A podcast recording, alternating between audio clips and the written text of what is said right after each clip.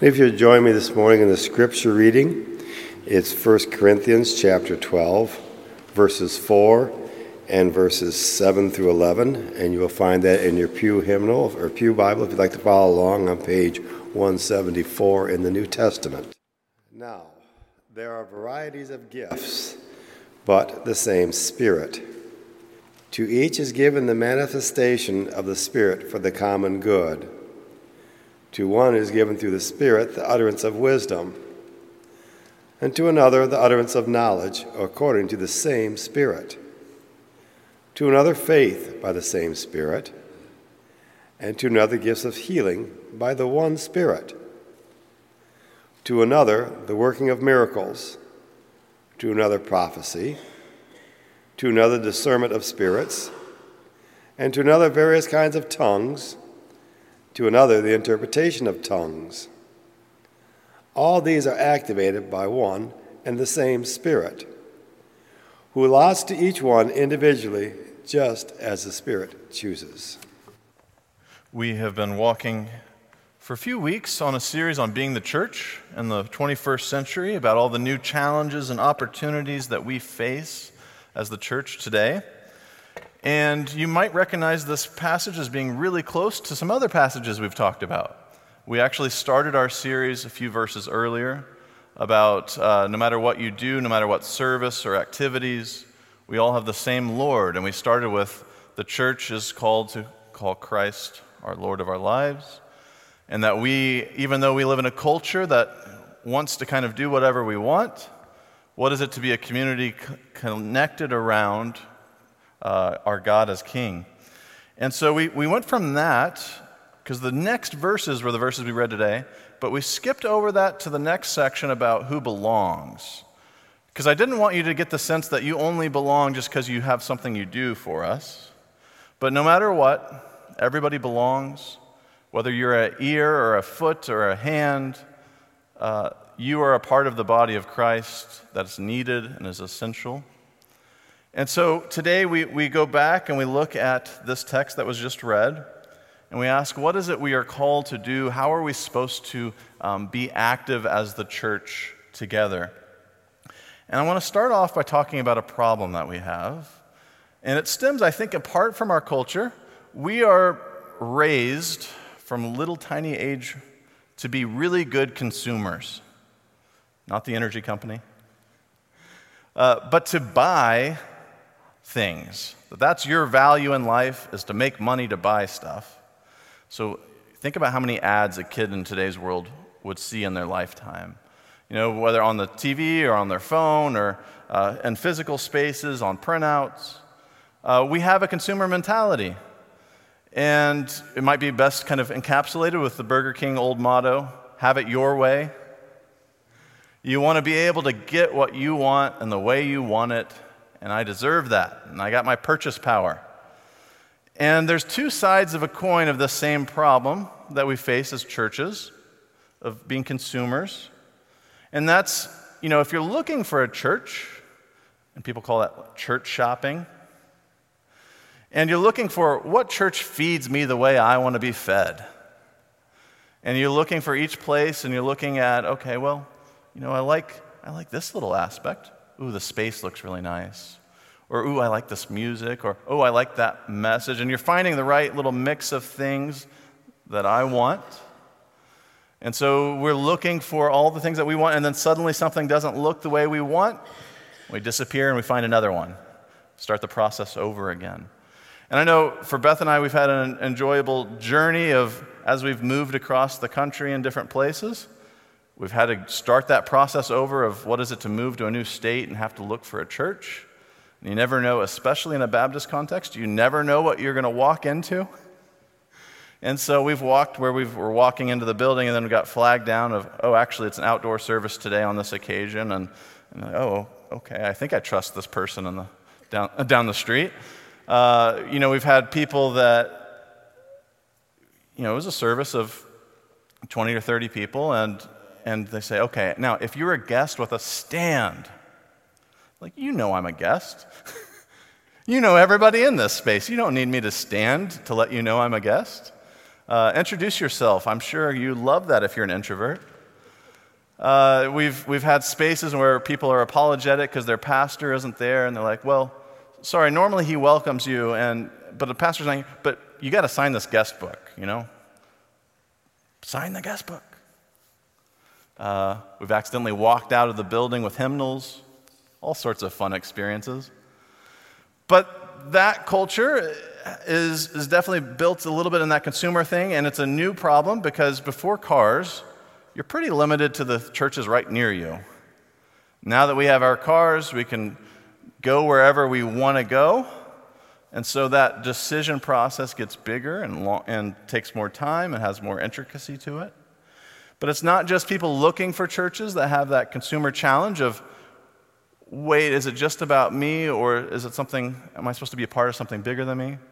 Because we can get into that even as longtime church members of a place, where you get lured into the, the country club model, model. I paid my dues, whether that's in time and money, therefore I get my thing. I want it my way. I've been here. So both the new person showing up and the person who's been there forever are both looking at each other saying, I want it my way. And that's a very American culture thing to do. We are just consumers. I want my thing. So unless I get my thing, I'm going to stomp my feet, walk out. But that's not what the church is called to. That's not what, what we are called to do and to be. And so, how do we actually be spiritual contributors instead of consumers? Where we think about what we have to offer, what, what we can serve, how we can contribute to the common good, not just what can I take out of this. Because I'm sure you've heard people say, well, I just wasn't fed there.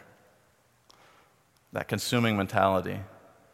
We have a lot of churches filled with people who are overfed on their theology but who never actually do anything with it.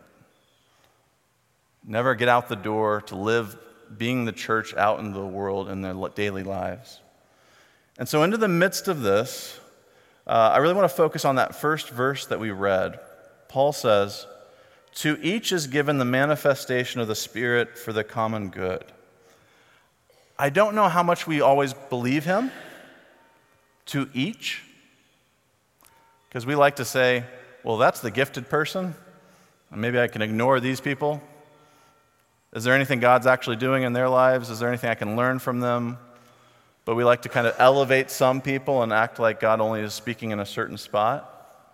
But to each, and uh, maybe, you've, maybe you've seen that kind of division, that kind of separation of some people being elevated and others mistreated, particularly in our service uh, environments like like uh, restaurants, any sort of service industry, or hotels, or, you know, where anyone who is supposed to serve somebody, and they don't always get treated very well, do they?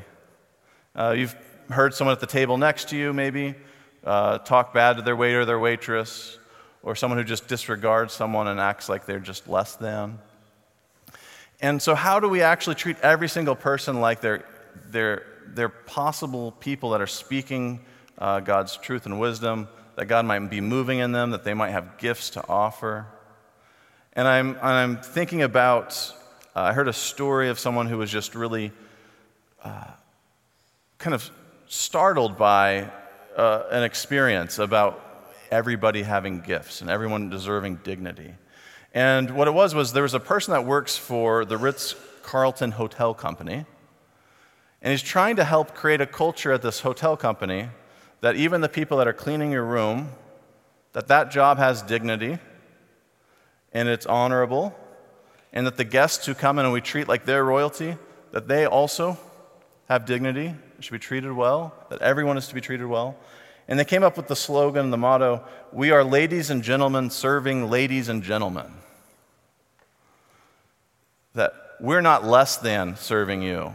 We are all deserving of respect and we're all working together, and we want to treat each other like we are all deserving honor and dignity. But we have a hard time just with that first part, that each person might actually have the Spirit at work in their life. And then Paul goes on to talk about to each is given the manifestation of the Spirit. Manifestation is a big fancy word for it's visible. You can see it, touch it, feel it. It's, it's made visible in the world. And I think about those great images of the Spirit inspiring people, whether that's Genesis 2 of the human being breathed into, or the, the language in John 20 that's meant to very much echo that of Jesus breathing into the disciples, the Spirit. That the Spirit of God is alive and moving in people around you, it's not just in you, uh, to each person. And how do we manifest that Spirit? How do we make it visible and show it? Um, we talk about our spirituality sometimes like, well, I've got a nice personal relationship. You don't have to see that ever come out in my life, but I have a nice, warm, fuzzy feeling about God, and that, that's, that's what matters, right?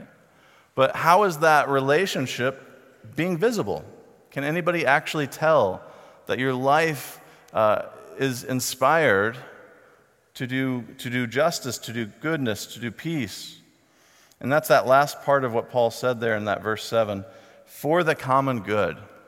You are not gifted just to make yourself feel good, not to just celebrate, look at what I can do, but we are all given gifts to go contribute, to support, to benefit others, that it's not about ourselves. And so that's part of our challenge when we don't do community well, when we disappear, when we separate, when we isolate is we're losing out on more and more people who bring the Spirit of God to the benefit and to the common good of all. And so, how do we, how do we not just do things for ourselves, but for the good of all? Now, Paul's going to give us a list of some gifts of how this manifestation looks in a few places. So, I'm just going to read through them and I'll pause a little bit on them. To one is given through the Spirit the utterance of wisdom and he goes on to that one, and another, the utterance of knowledge. Some people have had the benefit of a lot of education, of a lot of skilled training, and they got a lot of knowledge. And that doesn't mean that you don't have anything to offer. You might have wisdom. You might have wisdom to figure out how do we, what do we do with this data? And so that some people have wisdom and some people have knowledge, all according to the same Spirit. To another, there's faith or trust. You know, when you've ever felt uncertain and you felt like you're, you're wavering, and then there's somebody in your life that just models trust and faith and inspires you and it gives you hope and it helps re- renew you and restore you. Some people have the gift of faith, again by the same Spirit. To some, the gifts of healing, whether that's physical or emotional or any sort of healing, that, that things are restored and renewed and healed by their presence. To some, the working of miracles, which I always just love as we can't explain whatever this is. Some people, things just are unexplainable around them. To others, there's prophecy, which we get hung up on as if it's just like future prediction language. Um, but it's the ability to look at the world and see what God would say and would speak into that situation. That this is injustice here. God calls us to something more. I can look at everyday life and say how God would speak into that situation. To some, the discernments of spirits, you can discern this is coming from a good place. I don't know if this is motivated right. There's a bad spirit around this. Moms often get thrown into this category. The kid walks in, they just tell by their body language what's going on. Uh, discernment of spirits. To another, various kinds of tongues and the other, interpretation of tongues. And this is really where Corinth is getting hung up on. And he throws it here at the end and he's got something to say about it. But uh, people in different parts of the New Testament talk about speaking in different languages or different tongues in different ways. But they're talking about some sort of spiritual prayer language, something that they're talking to God. And it's grown to be a problem where people are starting to say, unless you're doing that, you are less than you don't have as good of a relationship with God. And so people in their services are getting distracted from Paul's point of view because they're not understanding what's going on. So he's like, okay, well, there's some people who talk, and, talk differently, there's some people who can interpret things. So you might say something and you might be able to help someone understand what's happening. Different kinds of gifts. But again, the same spirit that empowers all of these gifts. And I think that's really one of the challenges that the Corinth, Corinthian church is dealing with is they're deciding whose gift is better than each other's. And so, uh, you know, there are certain gifts that are more visible than others, maybe. Sometimes they're more vocal, they're more loud. And we start celebrating them and elevating them, and then they become the model and they become the thing that, unless you're that, you're not as great of a church member. And I can imagine in my own life thinking about some church communities around us that would do the same kind of thing of, we're not really quite sure if you're really a Christian. You don't have that spiritual gift. And so I think we, get t- we can be tempted into the same mentality uh, that certain gifts are more important than others. But Paul levels out those spiritual gifts, that they are all empowered by the same Spirit. You're not valued by which skill you have, but the Spirit speaks through you in its own unique ways. Now, you might have encountered that we try to list those gifts as if we have a comprehensive list, and we can put, put you in the right bubble of here's your gift.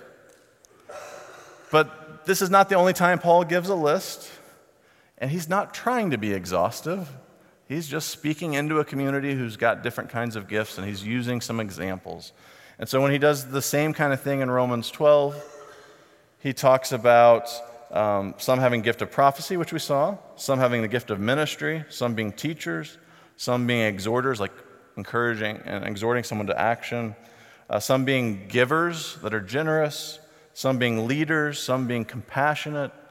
Uh, and so he's just throwing out types of gifts.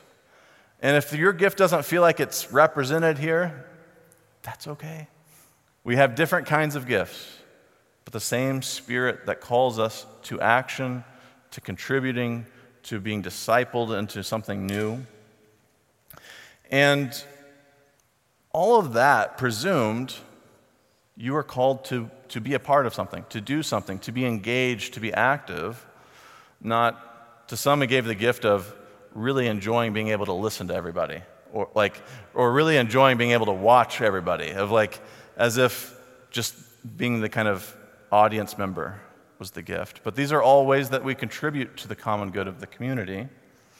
And I think sometimes people feel that fear of, some people get it, that church is, is something that you, you live out, you do, you don't just watch or observe. And they're actually afraid of that. We've got a friend who, who, who says, I can't go to church right now because they're going to find out I've taught Sunday school classes. I've led in music. And if they hear any of that, I'm going to get roped in. They're going to put me to work. And I just don't have time for that. And so that's the excuse. I, you know, I can't do this church thing. It's going to call me into action. You're like, yeah, that's actually that's part of the point of it. You know that that we are called not to just feel a certain way and feel cozy with God, but we are called to be disciples who live out what it's like to be. Uh, as, we, we're doing our best to live out the image of Christ in the world around us. And Jesus lived that out by going and having meals with people, by teaching people, by healing people, not just by sitting around idly waiting to see what might help him, but by being a servant. And I think about when, when Beth and I moved, you know, I talked about church shopping.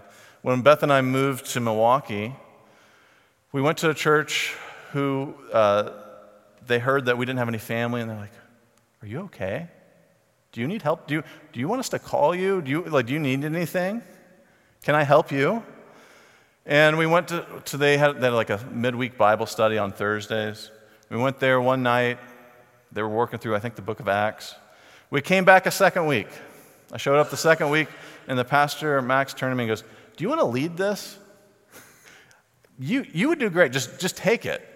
Just ask questions. Here's the passage that we're starting at. And that's actually like what we're called to. You see someone has a gift, enable them, give them opportunities to use their skills and their gifts. And that means that each of us have gifts that we have something that we should be invited into, or we can use our skills, use our talents for God. And that that's what we're hoping for, not just to show up, just to, to take it in, but to be a part of it. And I have to say that that's one of the things that I absolutely loved a few weeks back with Rally Day. Showing up to church and seeing like, like a swarm of bees going everywhere, doing all sorts of great work of making food and setting up booths and, and, and all that was going on, like helping set up communion elements and practicing music. And like, there were so many people at work. And that's beautiful to see because we're not just here to sit, we're here to be involved, to be engaged, to be active. And we need more of those kinds of moments where people feel like their gifts, their skills matter, that they are contributing.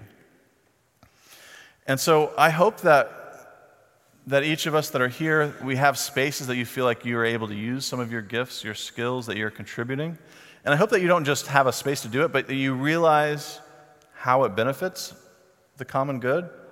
Like, we don't just do it just to do it, but like, how, how, are, how is our singing helping transform people's lives? You, know, you might be singing a song that someone else heard at a funeral for, their, for a loved one. And like, you're just singing the song, and you don't, maybe you're not feeling it that day, but someone is in the room moved to tears. Someone is taken back in time to something meaningful. You know, that you might not think, you know, every week you got a great handshake and smile from Kenyon at the door. You might not think greeting's that big of a deal, but who knows if someone's gotten a smile and a handshake. And that they feel welcome in our space is so important.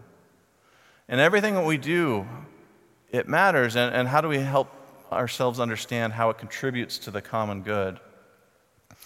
And I do want to pause to note we do have particular gifts and skills. And if you feel burnout because you're like, man, I just don't think I fit in this thing, it is perfectly good and okay to say, I think I have a different gift or skill. Like maybe I should be in something else. Uh, that, that's actually a nice wisdom and humility of like, actually, I think I could contribute in this other kind of way. And so sometimes we get locked into something like, well, I just do it because I got to do it. But we will, we will be at our best when the Spirit is moving in people and gifting people, and we're enabling them to use those gifts to transform lives. I want to tell a story. There's a pastor named Mike Mather who was a pastor in South Bend. Don't hold that against him. He's a pastor in South Bend. He showed up to a church. There's about 40 people in the church, uh, but they were involved in their community. They had a pantry, so they supported the neighborhood. And he was trying to figure out how do we help make a difference in this community. And they're struggling, and, and people are tragically dying. And he's realizing, I can't do this by myself. I'm not here to help the poor. I'm here to find out how to help, the, help everyone in our community help each other. Like, I got to empower people to make a difference. I can't just be the, the savior figure. And so, what he did was he realized they kept asking every person that came through their pantry, the same um, state required kind of questions How much money do you take in? How much expenses do you have? And as a church, they couldn't do anything with that data. Like, what does that mean to me? I can't help with that. So it just get filed away, and they're like, we got to ask something else. We can't just ask that. So they made actually like a really exhaustive form, like 10 pages of questions for people of what are you good at kinds of questions of can you fix a toaster? Can, have you ever helped take care of somebody? And all these kinds of questions. But it came down to three big questions at the end. That was their, their big ones. What three things do you do well enough that you could teach somebody else how to do it? What do you, what do you know how to do well enough that you could teach someone else how to do it? What three things would you like to learn that you don't already know? And who's on that journey with you? Because you can learn a lot of like who's that support person, who's that person that matters in their life that's on that journey. And what they learned quickly was that their community had gifts and had skills. They might not have had money. And so one of the people that they met, her name was Adele. I would say her last name, but I would mess it up, so I'm not going to do that for her. But she lived a half a block from the church, and she told them that she was a good cook, and they said, Prove it. And so staff had a lunch on a Friday and said, Would you just make us a meal? We'll pay you for it. And it was great. And they said, Okay, okay. So next thing you know, they are having uh, a neighborhood association in their space. Hey, would you cook for that neighborhood association? And then it's a parent teacher meeting at a school nearby and an open house event. And, and, then suddenly the Chamber of Commerce comes to them and says, Hey, we want to use your space. We got 70 or 80 people, um, and we'd like to use your kitchen. And they said, Okay, but you got to use our caterer. And they made a bunch of business cards for Adele and gave them out to all these clients. And then within a year and a half, she opened up a restaurant, Adelita's Fajitas. And they helped empower this person who would have never been able to make a restaurant, but who actually was skilled and gifted at something, helped along that path, gave them the opportunity, so that suddenly they are making contributions to their neighborhood. They are feeling like they're using their gifts and their skills. They now have more resources to be a part of helping other people in the community. And a whole lot of lives were changed just because they asked, What are you good at? That, you're, you weren't just your dollar bill, like of the checking account number. Like, who are you? What are you good at? Who's on that journey with you? And so for us, we have like almost, a, on some weeks, 100 people that come through every Thursday at personal care. And we've got apartments going up across the street. And we've got all these people. And instead of always wondering, well, I wonder how much money they have, how do we ask, what has God gifted them with? How are they, how are they able to contribute? That they might have something to offer, they might have gifts to give that aren't just money. And how might God use those people to make a difference in our community? And so, how are we helping activate opportunities for them to have that spiritual moment uh, to use their gifts? And I hope that in this room, you'd ask yourself what are three things that you can do so well you could teach somebody else to do it? Because our calling isn't just in these walls, your daily life, your jobs, your, your uh, uh, retirement, your, your schoolwork, whatever it is. God has gifted you to be uh, examples, models, missionaries into that space. What are you so good at that you could teach someone? How could you use those gifts, those skills to influence others? Now, it's not only that, how can we use our gifts, but how can we invite other people to use their gifts as well? So be in mind while you're in the midst of looking for how to use your gifts to keep an eye out for that little talent that that person might not even notice in themselves and to invite them into opportunities.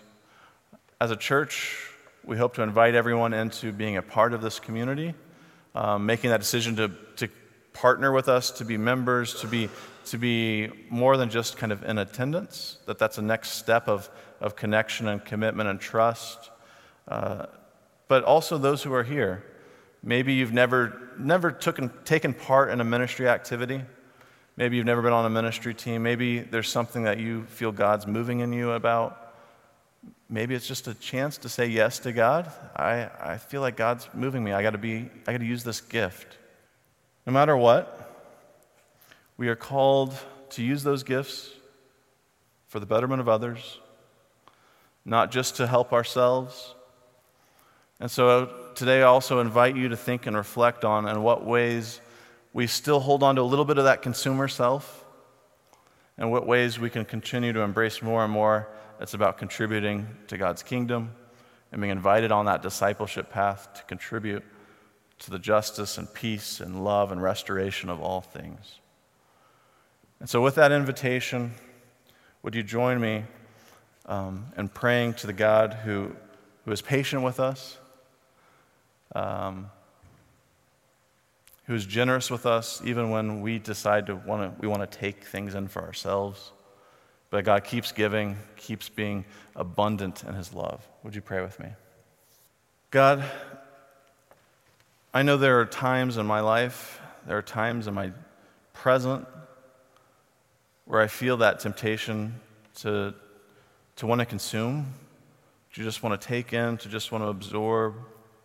And I know that there are people in this room who have that same temptation. Lord, you called us to follow you. And Lord, I ask that you would give us a heart to actually say yes to what you are calling us to in our lives, to say yes to um, what might feel like dangerous new things that, that we're afraid of, but, but you might be fully present there, and there might be new life in that space that I'm afraid to go out into. Lord, I pray that you would open my eyes and our eyes to see the gifts of the people, not only within these walls, but the ones in our neighborhood, the ones we interact with in our daily lives. Lord, help us to be examples of you inviting those people into the mission of your kingdom. Lord, it's in your name that we pray. Amen.